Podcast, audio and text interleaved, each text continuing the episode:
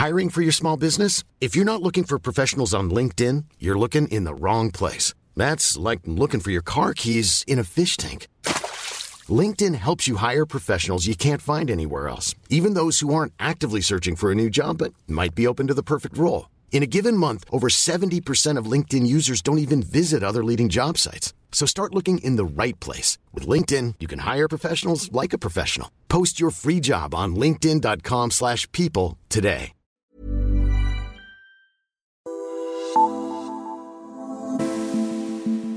Du lytter til Parlamentet, Altingets podcast om Europa.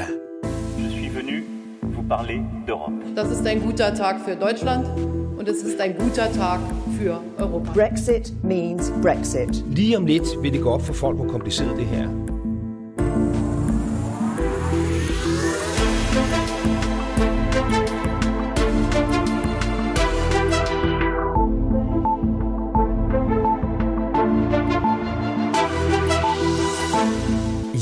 den bare lidt opmærksom lytter vil i det her sekund kunne høre, at det ikke er det normale vært Thomas Lauritsen, der taler i dine ører. Det er i stedet mig, Henrik Axel Bugter, der normalt er der sidder bag tasterne, som nu er trådt ind i studiet.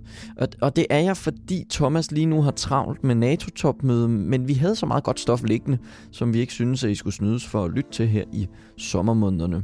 Men inden vi kommer til det interview, som jeg har fundet frem til det, så vil jeg lige gøre jer opmærksom på et lille tiltag herinde fra os på Parlamentet-redaktionen.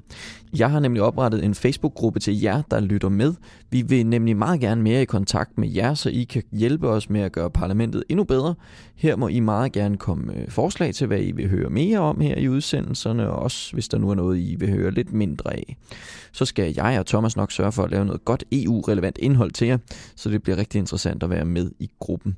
Vi melder ud, hvad det kommer til at indebære inde i gruppen, og I må selvfølgelig også gerne komme med bud på, hvad det gerne må være. Vi går først rigtig i gang med at lave meget indhold på den anden side af sommerferien, men øh, melder med ind allerede nu, så er I klar fra starten af, og så kan I måske også lige komme med nogle bud på, hvad I rigtig gerne vil have, at der sker inde i den gruppe. Gruppen hedder Altinget Parlamentet, og I kan bare søge medlemskab, så skal jeg eller Thomas nok godkende jer til at være med.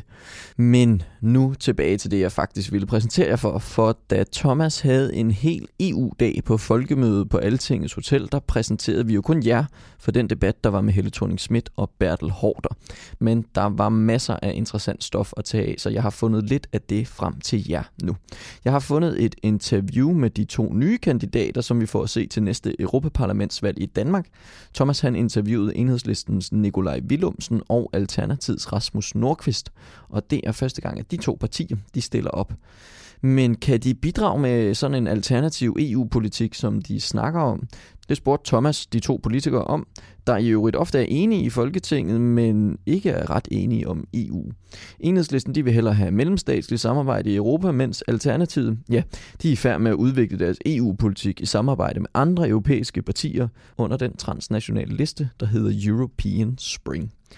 Det kom der faktisk en meget interessant snak ud af, hvor der både blev kigget tilbage på den græske krise, på spidsenkandidatprocessen, på EU's kommende budget og på potentialet for EU.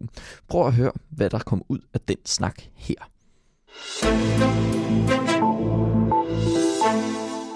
Øh, nu er det tid, men ikke mindre øh, spændende diskussion øh, i anledning af det kommende Europaparlamentsvalg. Nu skal jeg sige velkommen til øh, to øh, nye drenge i klassen. Ah, det er de jo ikke helt, men øh, i forhold til Europaparlamentet øh, er de det. Velkommen til Nikolaj Willumsen fra Enhedslisten. Tak Hej, for det, Nikolaj. Thomas. Velkommen til Rasmus Nordqvist fra øh, Alternativet. Er jo begge to øh, vil være kendte politikere for mange af dem, der er her. Øh, men det, der er lidt spændende, det er, at I øh, begge to for første gang nu stiller op til øh, Europaparlamentet. Øh, og det er også første gang, at jeres partier har valgt at, øh, at stille kandidater op. Lad mig starte med at spørge dig, Rasmus. Øh, dit parti hedder jo simpelthen Alternativet. Så øh, spørg dig, er der en alternativ EU-politik for, øh, for Danmark? Er der en anden måde at gøre det på? Jeg synes i den grad, der er en måde, anden måde at gøre det på. Det er ikke en alternativ EU-politik for Danmark, men en alternativ EU-politik for Europa. Mm. Og, og det synes jeg er den, er den store forskel. Vi har jo valgt at sige, at det kan godt være, at man i parlamentet stemte ned omkring pan-europæiske, tvær-europæiske øh, lister og valg. Mm. Øh, men vi har faktisk lavet et samarbejde med, med en række bevægelser og partier fra hele Europa øh, om at gå til valg sammen på et fælles politisk program mm. øh, og hjælpe hinanden også på tværs af grænserne med at føre Det har I øh, også, men det er bare føre kampagne. og, og det, og det øh, hvor vi tager det alvorligt, er egentlig at sige, "Nå, hvad er der skal til for Europa? Mm. At vi skal droppe at have de nationale briller på, men se på, at Europa består lige nu af 510 millioner borgere, og det er dem, vi skal arbejde for. Hvordan er det, vi får skabt langt mere solidaritet, øh, så vi forstår, at den ungdomsarbejdsløshed, der er i en masse sydeuropæiske lande, som potentielt set kan tabe generationer på gulvet. Mm-hmm. Det er vores problem også her i Mm. Nordeuropa. Vi skal være med til at løse det. Ja. Øh, og, og, og det er ligesom det, som, som, som er hovedpointet i det. Grøn omstilling, det er ansvar for os alle sammen, og det er ikke noget, vi kan stå og tage stilling til med nationale briller Ja. på. Nikolaj, I hos øh, Enhedslisten, I har jo helt tilført øh, valgkamp sammen med Folkebevægelsen mod EU, EU men ikke selv øh, stillet kandidater op. Øh, hvorfor har vælger I at gøre det?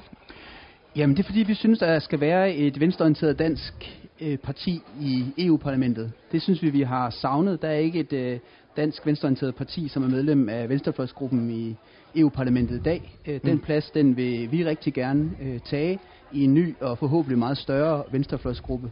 Altså, det er jo ingen hemmelighed, at enhedslisten vi har en vision om et meget mere demokratisk og mellemstatsligt europæisk samarbejde, men det forhindrer os ikke i at øh, prøve at trække EU-politikken mest muligt i en grøn og, og solidarisk retning, og det har vi gjort i 25 år i Folketinget, og det ønsker vi nu at gøre i samarbejde med den europæiske venstrefløj mm. i EU-parlamentet. Men er I så stadigvæk EU-modstandere? Jamen, enhedslisten er EU-modstandere. Vi har en, en vision om et, et helt andet europæisk samarbejde, som ikke øh, trumler øh, befolkningerne ned og trækker beslutninger ned over hovedet på, på, på befolkningerne, som vi eksempelvis har set det med den venstreorienterede regering i Grækenland, der blev valgt på at gøre op med, med nedskæringspolitikken, og derefter blev tvunget til at føre præcis den højreorienterede øh, forfejlede nedskæringspolitik, som vælgerne havde sagt nej til i Grækenland. Så vi ønsker et, et andet øh, europæisk samarbejde, men det er klart, at Danmark er medlem af EU i dag, og derfor så skal vi hele tiden trække beslutningerne mest Mm. muligt i en grøn og solidarisk retning. Er det det, der er forskellen på jer så, vil være forskellen på jer og, og Folkebevægelsen i den her valgkamp? Ja, man kan sige, altså enhedslisten stiller ikke op selv, fordi vi er sure øh, over Folkebevægelsen. Vi synes, Folkebevægelsen gør det godt som en øh, tværpolitisk øh, EU-modstanderbevægelse. Men øh, enhedslisten er et venstreorienteret parti, øh, og vi synes, der skal være et venstreorienteret dansk parti til stede i EU-parlamentet. Ja. Øh, Rasmus, jeg er lidt nysgerrig efter, hvor I tænker at placere jer i parlamentet, i det her politiske landskab af forskellige grupper til højre og venstre og ind omkring midten. Hvad tænker I der? Hvor ser I jer placeret hen i vi, vi ser os Europaparlamentet? lige der, hvor vi står. Vi har skabt et tvær-europæisk partiliste, der hedder European Spring. Præsenterer faktisk vores program her på Folkemødet i morgen, hvor jeg får besøg af blandt andet øh, Varoufakis, øh, som også er med i det her tidligere græske Den tidligere græske finansminister. Øh, og, vi, og vi går til valg på at, at, at skulle øh, selvfølgelig sidde sammen i Europaparlamentet også, øh, i de her øh, i European Spring. Jeg tror, der kommer til at ske rigtig meget ved det kommende valg. Altså, man kan jo fornemme lige nu en ek- ekstrem øh, opbrud i de grupper, man kender til. Øh, hvad end det er den, den, den øh, europæiske venstrefløjsgruppe, så er der jo sådan to meget øh, stærke fløje. Der er nogen, der er de meget EU-skeptiske, og så er der dem, der gerne vil øh, EU som, som løsningen på de udfordringer, vi står med. De grønne står med det samme, alle det står med det samme, Socialdemokrati står med det samme. Og der tror vi på, at vi kan komme ind faktisk og, og med en åben invitation, som vi laver til progressive kræfter i EU og sige, kom nu, altså lad os nu udvikle mm. det her øh, fællesskab, i stedet for at tro, at vi, vi, skal, vi skal afvikle det til nationalstaterne igen. Synes I, at Danmark skal mere ind i kernen af EU nu? Øh, Jamen, vi synes, at hele EU skal, skal udvikle sig rigtig meget. Vi skal være, arbejde tættere på en helt række områder. Specielt den solidariske og sociale dagsorden er rigtig vigtig, at vi tager alvorligt som fælles udfordring i, i EU og arbejder mere sammen med. Der skal Danmark selvfølgelig også øh, byde ind og være med. Øh, det vi meget gør, det er, at vi tager altså udgangspunkt i borgerne og ikke i nationalstaterne. Øh, og det, det tror jeg er den helt afgørende forskel på vores måde at gå til EU-politik i, i European Spring. og derfor kan no, nogle af jeres tanker kan jo også næsten sådan i en EU, traditionel EU-optik næsten lyde føderalistiske. Altså, Jamen det, det kan det ja. sagtens, men det som vi peger på, der skal til, det er sådan set, vi mener, at Europaparlamentet burde nedsætte en, en, en, øh, en, et, et, et råd af borgere og folkevalgte til at se på, hvordan skal EU udvikle sig, hvad er det for en constitution, vi skal, altså hvad er det for en grundlag, vi skal arbejde på, hvad er den her opbygning af det. Og derfor synes jeg også, det er så kedeligt altid at stå og snakke om føderalisme eller ikke føderalisme. Jeg tror faktisk på, at når vi øh, skriver 2019 til næste år, at EU's borgere øh, og folkevalgte kan finde på nogle rigtig gode løsninger til den tid, vi lever i, lever i nu, og ikke bare kigge tilbage på historiske løsninger, der har været mm. før. Hvordan hører du det, Rasmus siger her, Nikolaj? Jamen altså, jeg tror, man kan sige, mig og Rasmus, vi har koordineret vores skæg og vores hår, og, og, øh, og vi prøver også at holde vores kropsvægt øh, sådan nogenlunde øh, det er ret samme. Flot. Og tit ja. mener vi også rigtig tit mm. øh, det samme politisk, når vi sidder øh, sammen i, i Folketinget. Men man kan sige, men I mener at, jo ikke rigtig det samme om EU. Nej, vi mener nemlig ikke altid det samme om EU, og, øh, og, øh, og der er lidt grundlæggende, man kan sige, der sker rigtig meget på venstrefløjen i Europa. Mm. Der er sket vanvittigt meget på venstrefløjen i Europa, ikke mindst siden den afpresning, man så af den græske regering, hvor der var en venstrefløjsregering, som jeg sagde tidligere, der blev valgt for at gøre op med nedskæringspolitikken, og derefter blev, blev øh, tvunget til at, at føre den igennem alligevel af, af EU. Det har virkelig øh, rykket meget. Øh, og der er sådan, hvad kan man sige, der er to konklusioner der. Altså Rasmus er med i det her European Spring, øh, som, som, øh, som øh, det er et helt fair politisk mm. projekt. Øh, vi er sammen med nogle store, stærke øh, venstrefløjskræfter i Europa, Podemos i Spanien, Frans Insoumis i, i Frankrig, Venstrepartiet i Sverige, Venstreblokken i Portugal og andre, som har draget den lektie, at det er altså et problem, at EU tiltager sig mere og mere magt, fordi det, det kommer til at betyde, det er, at det forhindrer borgerne i at træffe øh, progressive valg. Øh, det kan ikke være rigtigt, at når man vælger at gøre op med nedskæringspolitikken, når man vælger øh, at sige, at vi gerne vil forbyde øh, farlige kemiske stoffer i skoletasker, så kommer EU-reglerne øh, og sætter en stopper for det. Fordi mm. grunden til, at EU-reglerne gør det, det er fordi man tager hensyn til store multinationale selskaber, i stedet for at tage hensyn til borgerne, øh, til miljøet øh, og til demokratiet. Rasmus, er det et problem, at EU har for meget magt? Nej, det er det ikke. Problemet er, hvordan at vi arbejder med den beslutningskraft og den magt, der ligger. Øh, og det er også derfor, det er interessant, at, at faktisk, som faktisk trådte ud af regeringen, fordi han var imod den måde, man reagerede på i den græske regering. Det snakker om, det her det handler om at demokratisere EU, det handler ikke om at bryde det ned. Og det, og det er det, der skal til, fordi jeg er fuldstændig enig i, at, at, at det vi blandt andet så med Grækenland, hvor at, at man så øh, nogle EU-institutioner gå ind og lægge hånden under øh, franske og tyske banker, i stedet for at se på, hvordan kunne man få en økonomi og et land op at køre igen. Det skal der gøres noget ved, og det er jo igennem en demokratisering, fordi når vi ser, at beslutninger bliver truffet bag lukkede døre, øh, og man øh, holder mere øje med, hvordan vi kan redde bankerne, end at finde ud af, hvordan vi kan få unge i arbejde, så har vi et problem. Men det er et demokratisk problem, vi skal arbejde på at forandre øh, og ikke øh, bryde det op, fordi så er det, vi kommer tilbage til nationalstaterne øh, i det her mellemstatslige samarbejde, og det er bare ikke sådan, vi kan løse de øh, udfordringer, vi står overfor. Fordi mm. virksomhederne i dag bliver større og større, har mere og mere magt, jamen så har vi også brug for at have noget kraft som et fælles EU med 510 millioner borgere, der faktisk kan stå mm. imod de her virksomheder. Det kan vi ikke som nationalstater.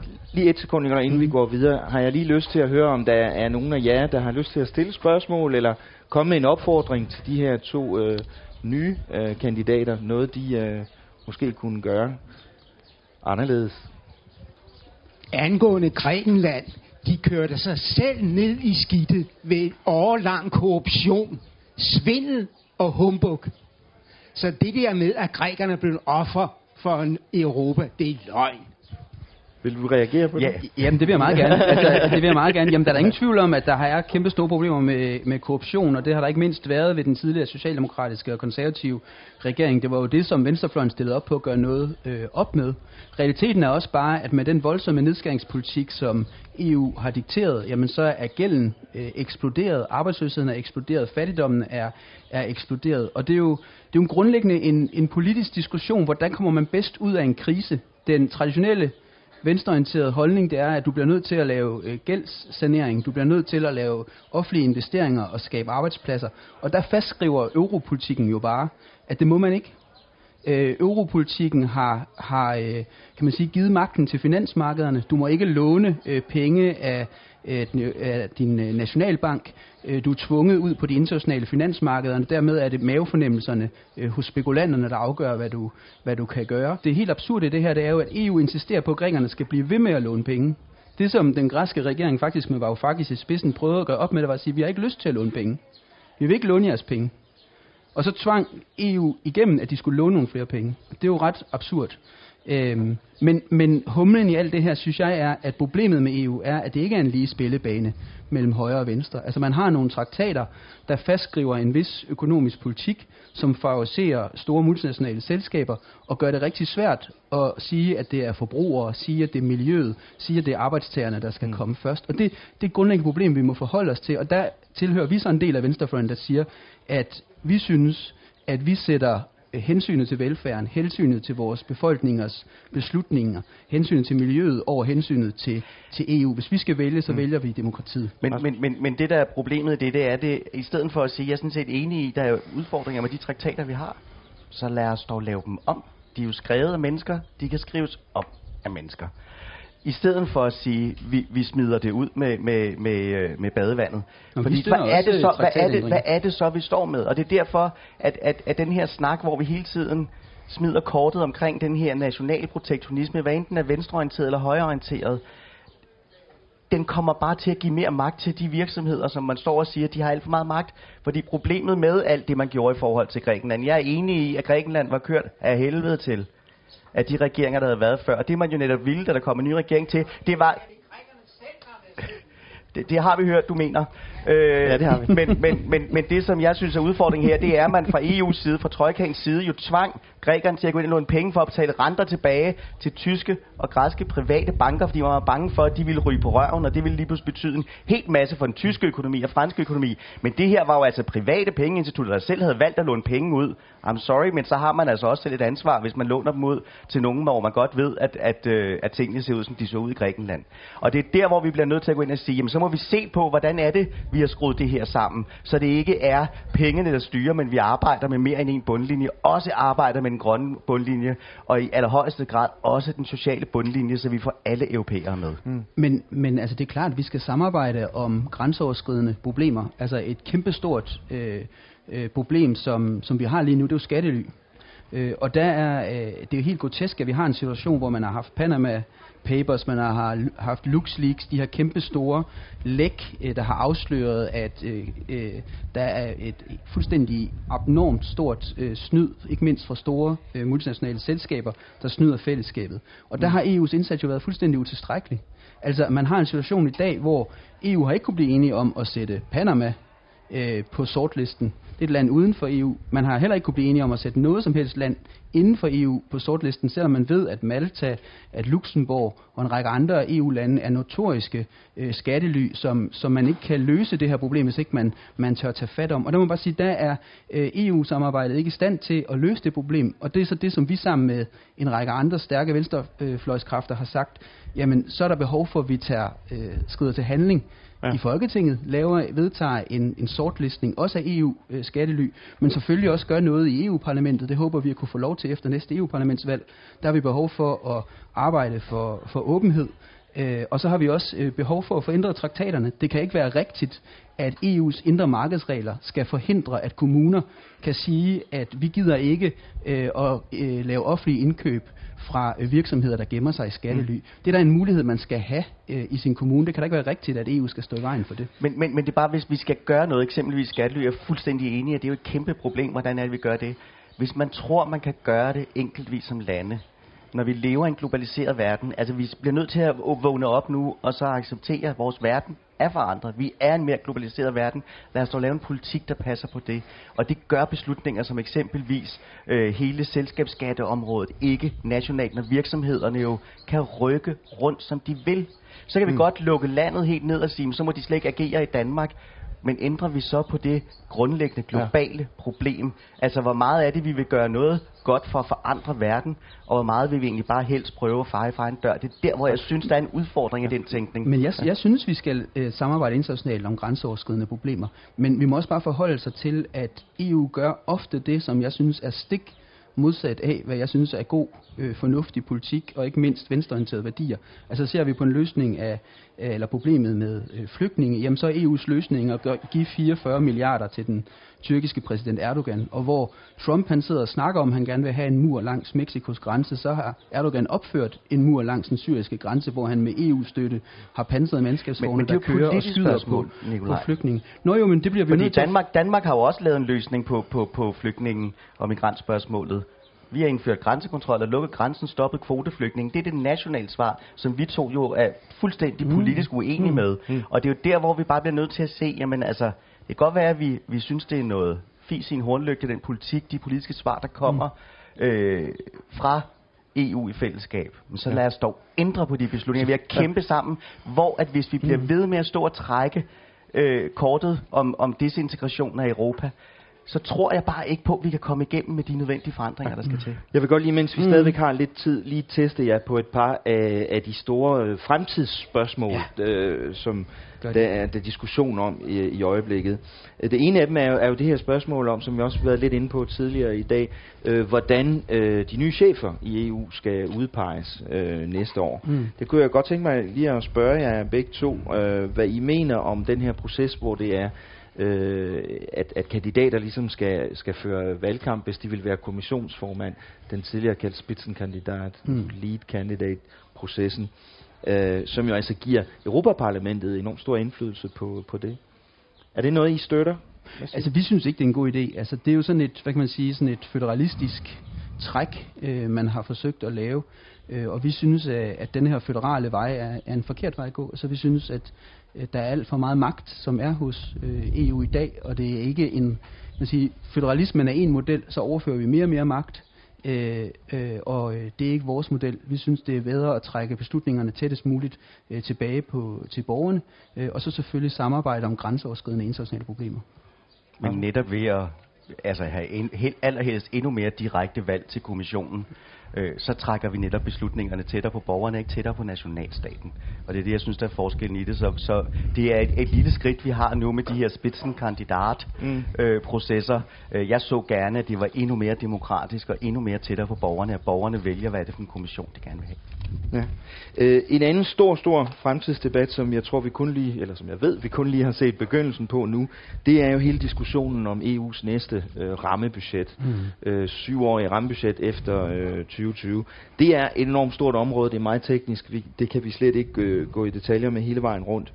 Øh, men lad mig lige teste jer på to ting, som jeg synes er, er spændende. Mm. Øh, det ene er øh, den her tanke om, lad mig spørge dig først, Rasmus, øh, om at EU skal kunne indkræve flere skatter direkte øh, til budgettet. Men jeg synes, det er rigtig fornuftigt, at vi ser på, hvordan E- EU som, som, som fællesskab kan generere flere indtægter selv, så vi kommer væk fra den situation, vi har i dag, hvor nogle lande øh, omtaler sig som nettobidragsyder, og nogle som nettobidragsmodtagere. Det skaber en, en, en ulighed imellem os, og det skaber en ulighed konflikt i beslutninger. Og der er det ved at have eksempelvis CO2-beskatninger og andre former for øh, skat på finansielle transaktioner i EU-regi, kan man skabe en egen økonomi, der vil skabe en større lighed øh, mellem medlemslandene, så vi kommer ud over den der lidt forfejlede diskussion. Nikolaj? Vi synes ikke, det er en god idé. Altså, øh, penge bliver Det ikke bedre brugt, fordi de bliver sendt ned øh, forbi øh, Bruxelles. Tværtimod, så ser vi kæmpe store problemer med fros og svig og, og svindel. Øh, så det ønsker vi ikke. Mm. En anden stor diskussion i de forslag, der er lagt frem nu øh, fra kommissionens side, prøver man at indføre nogle nye principper øh, for EU-støtte, nogle nye betingelser Mm. øh, på forskellige områder. Øh, og øh, et af områderne er den her diskussion om øh, demokrati, øh, beskyttelse, øh, beskyttelse af retssikkerhed osv., hvor der jo er, som vi, som vi ved, og som vi også har hørt om flere gange i de debatter her i dag, er nogle store diskussioner om, hvad der foregår i, i Polen og Ungarn øh, og andre lande. Øh, hvad synes I om øh, forslagene til, at man siger, jamen noget af den støtte, de lande får fra EU, må afhænge af, øh, hvordan de kører deres demokrati og deres retsstater? Øh, ja, det, det er fantastisk, at vi får nogle andre redskaber. Man kan sige, det der er lidt problemet, det er, at vi havde aldrig forestillet os at skulle stå et sted, hvor at der var et Brexit, altså et land, der ville forlade. Vi har aldrig forestillet os, at nogle lande, der havde meldt sig ind og levet op til de københavnerkriterier omkring retsstatsprincipper, demokrati osv., de ville gå den anden vej. Så vi har ikke rigtig de mekanismer, der skulle til at sige som fællesskab til hinanden, hallo Marker, du går den forkerte vej nu, ikke? Øh, og det er jo det, man så prøver nu med, med, med budgettet at bruge, men det handler jo også netop om noget af det, som Nikolaj var inde på i forhold til eksempelvis korruption og så videre, at hvis ikke der er et ordentligt retsvæsen, eksempelvis Polen, hvis ikke hvis det er magthaveren, der sidder og udpeger dommeren lidt for meget kan, kan, kan gøre, hvad de vil, jamen så hvis der kommer øh, problemer, for eksempelvis med, med, med svindel af EU-midler, så skal retssagerne jo føres øh, i nationalstaten, og så skal vi jo kunne stole på det retsvæsen, der er. Så det hænger rigtig godt sammen, og det er et godt nyt redskab, synes jeg, til at kunne have, holde hinanden op på, at øh, vi, vi, vi er altså også et værdifællesskab omkring, omkring retsstatsprincipper, omkring demokrati. Jamen, øh, øh jeg er meget enig. Altså, vi, øh, vi skal smække kassen i for despoter. Øh, og det skal vi selvfølgelig over for præsident Erdogan i Tyrkiet, som jeg sagde tidligere, men det skal vi også helt klart over for Ungarn og, og Polen. Altså det, vi skal ikke have en situation, hvor øh, EU udvikler sig til en, en union af autoritære regimer, øh, og det er, det er helt afgørende, at, at, øh, at det her kommer igennem. Det bliver pisse svært, undskyld, meget svært øh, at opnå, øh, fordi det er sådan, at budgettet skal vedtages med enstemmighed. Øh, og derfor synes jeg faktisk, det vigtige øh, for alle jer, der går op i den her debat, er, øh, at øh, vi får givet hinanden håndslag på øh, inde i Folketinget, at øh, vi fra dansk side øh, stemmer nej til budgettet, hvis ikke det her kommer igennem. Fordi Polen og Ungarn, de kan nedlægge veto. Så hvis ikke der er, altså for et budget, øh, som rummer denne her nye øh, stopklods for despoter. Øh, så hvis ikke der på den anden side er lande, der er parat til at øh, nedlægge veto øh, for at få presset det igennem, så tror jeg ikke, vi kommer, kommer igennem med det. Og, og der er jo to elementer i det, som jeg siger, at vi ikke skal have en situation, der udvikler sig øh, til sådan en union af autoritære regimer. Men den anden ting er jo det der, som, som Rasmus er inde på. Altså hvis man for eksempelvis har en situation, hvor 30.000 kuglepinde øh, er blevet væk øh, i Polen, og man indleverer den svindelsag til den polske øh, regering. Øh, og øh, det ikke bare er sådan, øh, øh at øh, det er 50 procent af de polske dommer, der er i lommen på den polske regering, men det er 100 procent af de polske dommer, der er udpeget af den polske indrigsminister, så bliver det meget svært at sætte ind over for den type øh, fros øh, og svindel. Og det skal vi selvfølgelig sørge for, for ellers så kan vi heller ikke holde styr på, på, øh, på de midler, som bliver delt ud. Ja, godt. Øh, jeg tror, der var et... Øh, du havde et spørgsmål, Silja? Jeg har heldigvis været inde på noget af det, jeg gerne vil spørge til, men jeg synes, øh, det her med, med udviklingen i for eksempel Polen og Ungarn. Polen går ikke væk som naboland, og noget af det, I er uenige om, det er, om EU er en forhindring for at spille en rolle over for reformer, demokratiske reformer i Polen igen, øh, eller om EU er et værktøj til at gøre det. Jeg tænker, at vi kunne gå lidt nærmere ind i de der store spørgsmål, som du også må på Polen. Hvordan griber man det der demokrati an? Hvad med klima? Er EU en forhindring for, at man kan føre en ordentlig klimapolitik, eller er det et værktøj? Øh, og, og flygtning har jeg været inde på, så det vil jeg ikke høre mere om. Men, til at Ja, det kan jeg sagtens. Jamen, altså, for, for mig begge situationer, der er EU i den grad redskabet, der kan gøre noget ved det her. Når vi ser eksempelvis de udfordringer, vi står og har med øh, regeringen i Polen lige nu, jamen så er det jo blandt andet nogle af de økonomiske øh, redskaber, man kan bruge, men det er jo også bare den, bare den dialog, der har været allerede nu, har jo også rykket noget mellem, altså fra, fra kommissionen side, har jo allerede rykket lidt ved Polen. Øh, derudover også, så betyder det altså også noget for polske politikere. I morgen kommer der også en øh, polsk politiker fra Razem, et nyt polsk parti, øh, som netop siger hele tiden, vi bliver nødt til at have jer andre til at hjælpe til at skubbe os fordi ellers kan vi ikke stå alene med det her, når, når man har en regering, der har sat sig på magten, som de har. Øhm, I forhold til klimakrisen, så synes jeg, det giver sig selv, at hvis vi skal rykke noget igen, et af, hvad man har politisk magt, noget andet også den økonomiske magt, der kan vi bare noget sammen i Europa. Lige nu ser vi jo også, at vi jo i den grad har brug for EU, når vi ser det fra dansk side. Fordi at det kan godt være, at vi nogle gange har været de, de rigtig øh, flotte drenge og piger i klassen og rykket derud af på den grønne dagsorden. Men, men der er det jo, at EU er, er meget asymmetrisk. Nogle gange har vi så behov for, at der er nogle andre, der står og slår os i hovedet, når vi ikke gør det godt nok. Øh, og det er det, vi har lige nu, og det er derfor, at, at, at koden for mig til, at vi fra, fra Europas side, som jo er de gamle lande, og gamle industrialiserede lande, som har et kæmpe ansvar øh, for den klimakrise, vi ser, det er at gøre det i fællesskab og lave politikken sammen. Altså pro- problemet er jo indtil nu har EU været magtesløs over for menneskerettighedskrænkelser. Og det er øh, øh, delvis traktatgrundlagsmæssigt, at altså for eksempel, hvis menneskerettighederne er jo slet ikke en del af, af traktaten. Øh, det, som man går op i der, det er de økonomiske såkaldte friheder.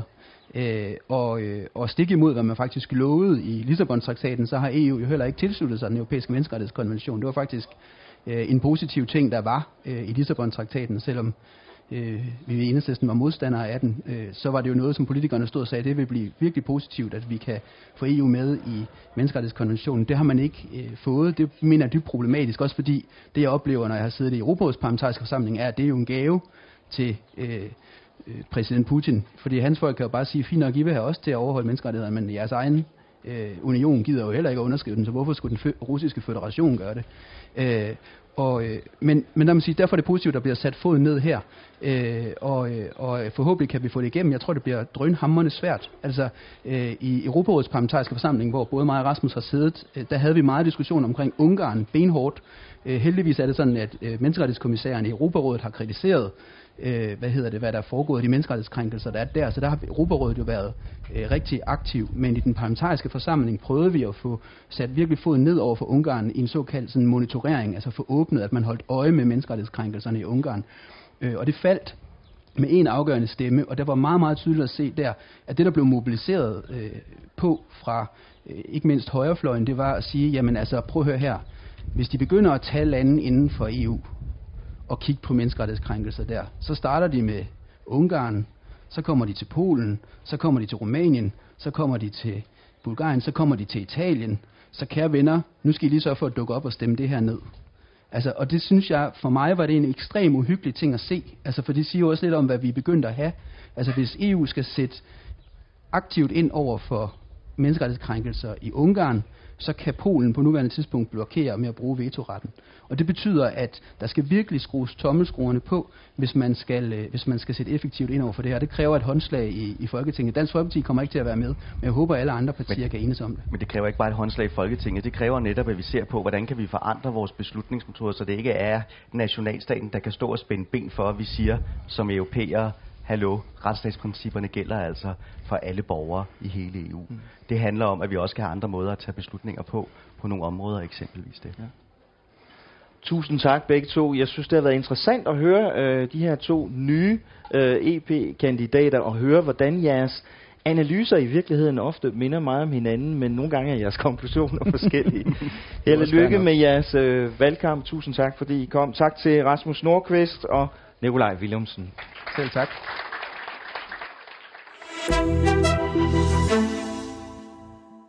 Det bliver spændende at se, om de to bliver valgt, og om de i så fald kan få nogle af deres alternative idéer igennem. Det var alt, hvad vi havde til jer i den her omgang, men husk lige det, jeg sagde i starten af udsendelsen med Facebook-gruppen. Den hedder Altinget Parlamentet, og den er klar til, at du kan tilmelde dig nu.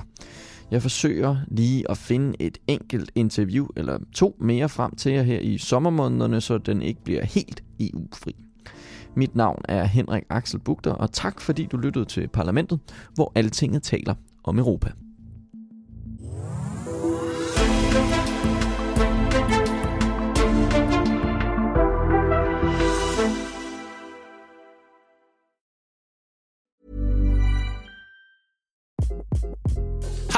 This is Craig Robinson from Ways to Win, and support for this podcast comes from Invesco QQQ the official ETF of the NCAA. Invesco QQQ is proud to sponsor this episode and even prouder to provide access to innovation for the last 25 years. Basketball has had innovations over the years too. We're seeing the game played in new ways every day. Learn more at Invesco.com slash QQQ. Let's rethink possibility. Invesco Distributors, Inc.